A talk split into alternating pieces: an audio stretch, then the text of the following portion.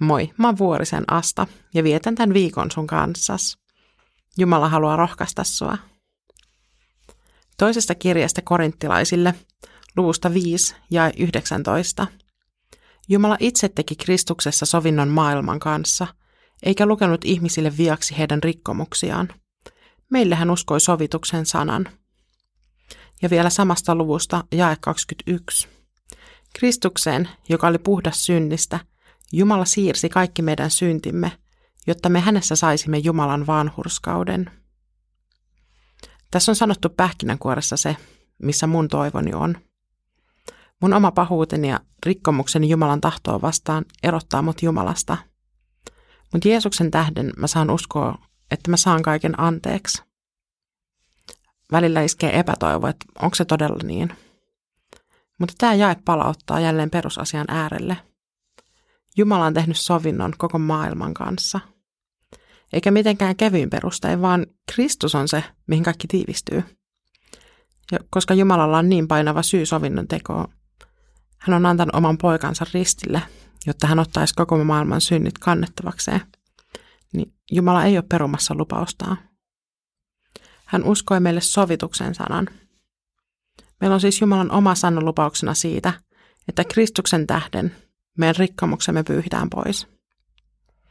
Tai ei syntiä vaan pyyhitä pois. Se on sen verran raskas rikos Jumalaa vastaan. Jumala siirtää meidän synnit Kristukseen, hänen kannettavakseen, jotta me saataisiin Jumalan vanhurskaus. No nyt ollaan taas niin kaanan kielen aakkosissa. Vanhurskaus, se on tosi vaikea sana. Mä käännän sen omassa mielessäni tarkoittamaan Jumalalle kelpaavaa – ei sekään itsessään kerro vielä kovin paljon. Tämä näitä kokonaisuuksia, mitkä on vähän vaikeita selittää. Jumala edessä me ollaan kaikki syntisiä. Mutta kun me uskotaan Jeesuksen Kristukseen, hänen koko pelastustyönsä luetaankin yhtäkkiä meidän hyväksi. Eli meidän synnit siirtyy Jeesuksen kannettavaksi.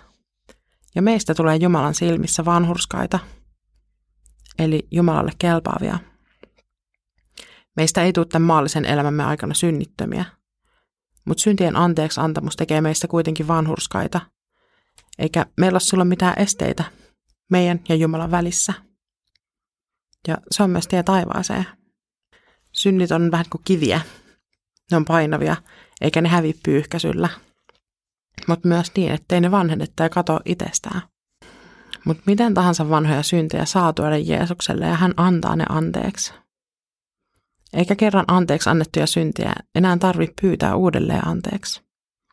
Kerta riittää. Rukoillaan. Jeesus, auta mua sydämen kevätsiivouksessa, jotta mä osaisin tuoda kaiken sen taakan, mitä mä kannan mukanani sinulle. Tunnustaa synnit, joista mä en ole vielä luopunut. Mutta jättää myös sulle huolet ja murheet, joita mä myös kannan mukanani. Anna huolettomuus ja keveys, varmuus pelastuksesta ja anteeksi annosta.